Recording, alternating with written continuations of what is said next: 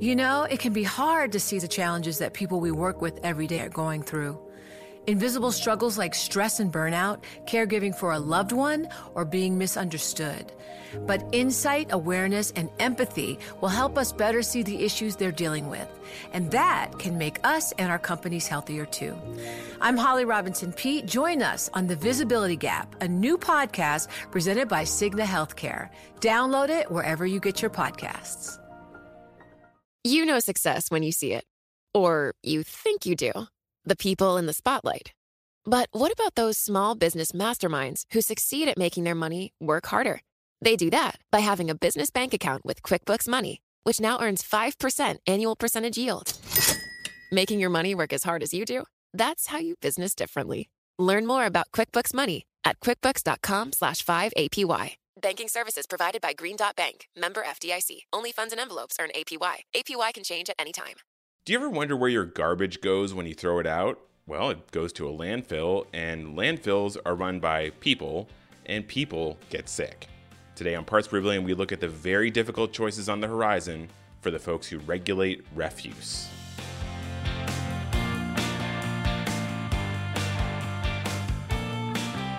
Hello, and welcome back to Parts Per Billion, the environmental podcast from Bloomberg Law. I'm your host, David Schultz, and no surprise, I'm recording another episode in my spare bedroom. And my upstairs neighbors, I believe, are doing a Peloton class, so you may hear that during this episode. So, it's no surprise that landfills are often a major source of pollution. I mean, they're basically just big piles of trash. But that means that landfills are regulated by the folks at the EPA and those in state environmental agencies. Their jobs are to make sure that no toxic substances seep out of the landfills and into soil, water, or air. Well, now landfills across the country have a new toxic substance to deal with medical waste contaminated with the new coronavirus that's been spreading around. And at the same time, the waste management industry has a lot of folks who are getting sick with the new coronavirus that's been spreading around.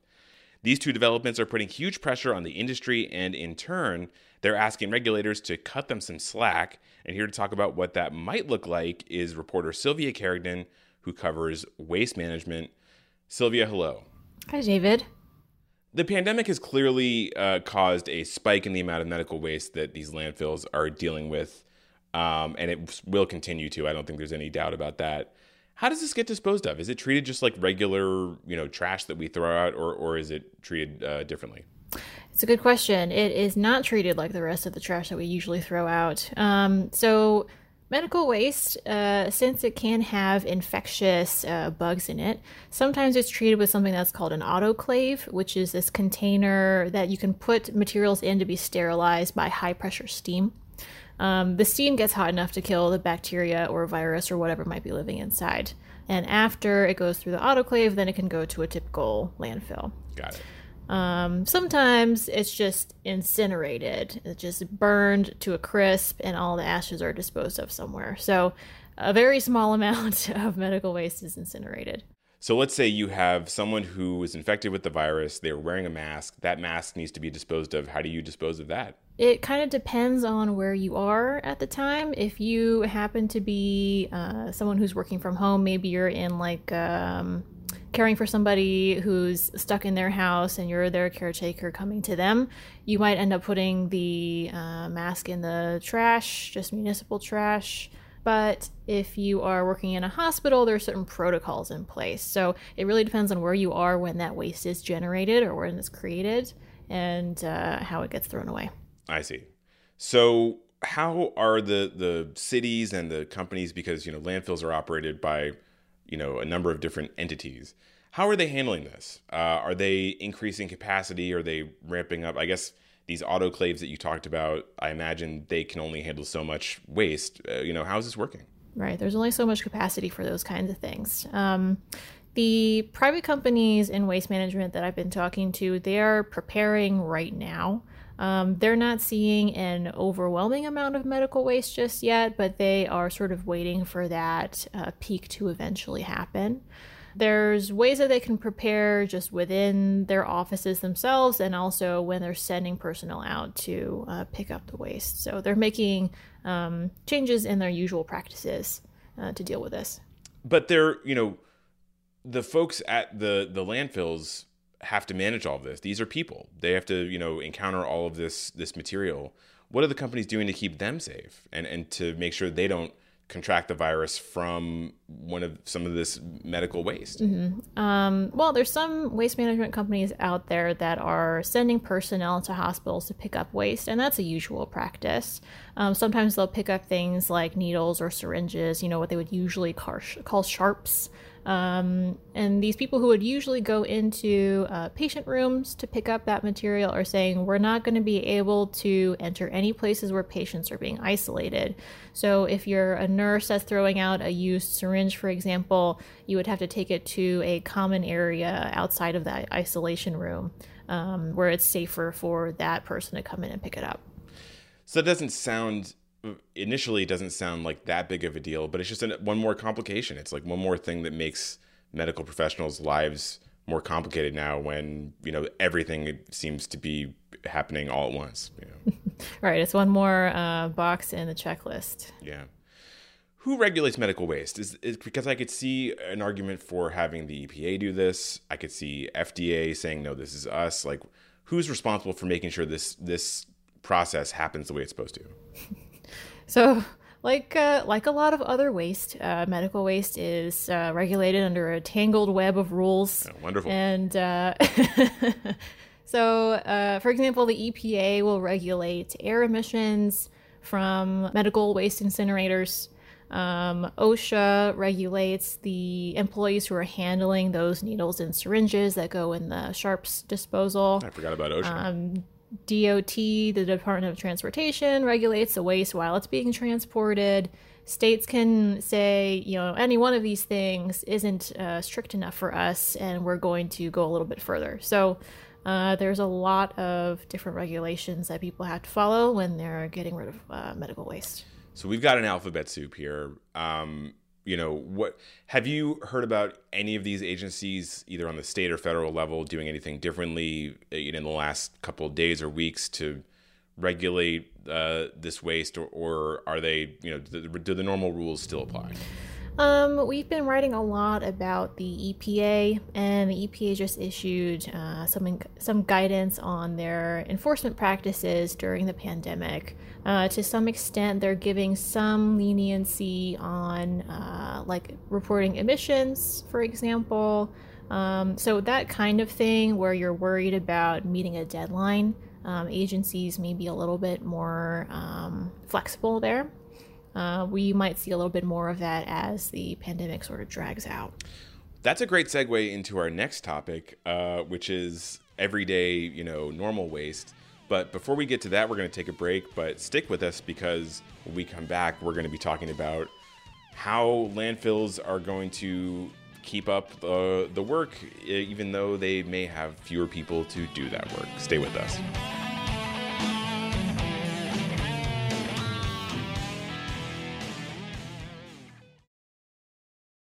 You know success when you see it, or you think you do. The people in the spotlight athletes, actors, artists. But what about the people behind the scenes? You know, the ones who make it all happen the lighting engineers, the sideline photographers, the caterers. They're small business masterminds. And if there's one thing they have in common, it's making their money work harder.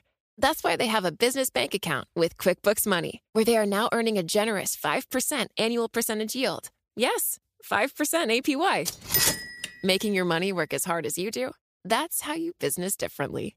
Learn more about QuickBooks Money at quickbooks.com slash 5APY. Banking services provided by Green Dot Bank, member FDIC. Only funds and envelopes earn APY. APY can change at any time.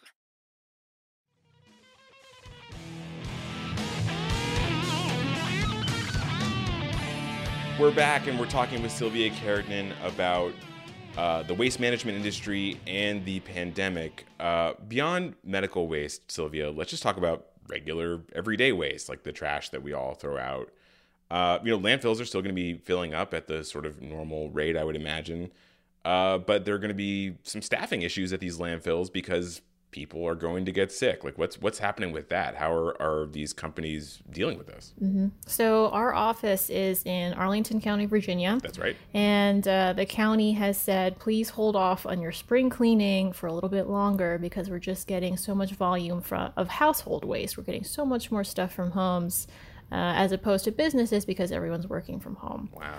Um, so they're also, I think they might also be asking people to delay putting out bulky waste. Like, for example, if your spring cleaning results in an extra couch because you want to buy a fresh new couch, you put the old one out on the curb.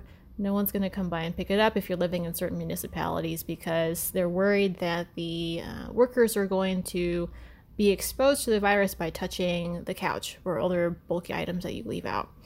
So there are some changes to people's everyday lives at this point, just because of the way that the uh, waste is picked up. So yeah, that indicates to me that they really are worried about staffing issues, uh, and that this is this is an actual problem that the the waste management industry is is grappling with. Right.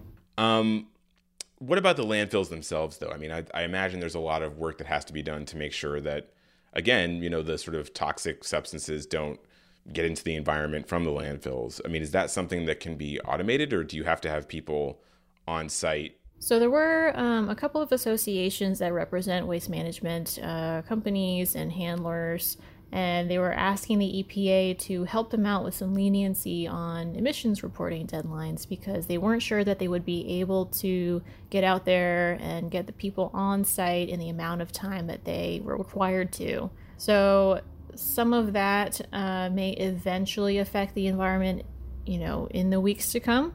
Uh, it's just hard to tell now. Um, of course, there are the environmental advocacy groups who are concerned about giving any leniency to um, people who are, who are handling waste or hazardous waste. But on the flip side, that leniency is also allowing companies to keep their workers safe and abide by social distancing guidelines where they have to, and the stay at home orders that are uh, spreading throughout the country. Yeah, it just seems like an impossible choice for, for the EPA here because, on the one hand, you want to give, like you said, give these companies leniency. On the other hand, you know, if they're missing reporting deadlines, that's information that we don't know about what's in the air, what's in the soil, what's in the water. The companies do have to explain why they're missing those deadlines if they do miss them. So there is sort of a paper trail to explain, like, it's not just blame it on the virus, it's that something was happening in our operation and that's why we weren't able to meet this requirement. Yeah. You know, I've seen a lot of people, um, I guess, on social media say, like, oh, the EPA or the Trump administration is sort of, you know, all environmental laws are lifted now, and they're using this as a pretext to, like, you know, uh, just kind of let companies go wild. I mean, I think that's an exaggeration at best. Um, but, you know, this is the kind of thing that makes people really apprehensive. I mean, it, what is really going on here? Is is is this actually sort of um, you know letting these companies and these polluters do whatever they want, or or you know is it is it not like that? I don't think it's exactly like that. Well, yeah. uh, but I mean, we'll have to see uh, when the dust clears on all of this what kinds of um, reasons were the companies using to explain why they weren't able to meet certain regulations that they normally do. Um, and that's what we'll be looking out for as reporters uh, when those documents start coming in. Yeah. And then, you know, you mentioned that right now the companies are just sort of missing reporting deadlines. If this goes on for a lot longer, let's say through this month and maybe next month and maybe even June, who knows? Um, what's going to come next? Like, what sort of things are they going to miss next? What, what sort of exemptions are they going to ask for that, that go beyond just, you know, reporting? Mm, that's a good question. I think that really depends on how much of the country ends up uh, getting the virus. I mean, if a significant amount of people are not able to do any work whatsoever, even if it's from home, a lot of things are going to slow down. Um, maybe uh, trash collection changes from once a week to once a month. Um, it really depends on uh, how we're able to deal with those cases as they come up. Wow. All right. Well, that'll do it for today's episode of Parts Per Billion. Uh, if you want more about how the pandemic is affecting the environment, Our website, uh, news.bloombergenvironment.com, is the place to go. That website, once again, is news.bloombergenvironment.com. Great stuff there. Today's episode of Parts Per was produced by myself, along with Josh Block and Marissa Horn. Parts Per was created by Jessica Coomes and Rachel Daigle. Music for today's episode is A Message by Jahzzar and Raygun by Ron Thal. They were used under a Creative Commons license. Thanks for listening, everyone. Taxes and accounting are complicated. But finding a good tax podcast shouldn't be. I'm Siri Bulusu. And I'm Amanda Iacone. Listen to Talking Tax, the podcast that breaks down all of these issues on a weekly basis. Every Thursday, Talking Tax will explain the latest issues for you. From what Congress is working on, to legal rulings, to the global digital tax debate. Download and subscribe to Talking Tax wherever you get your podcasts.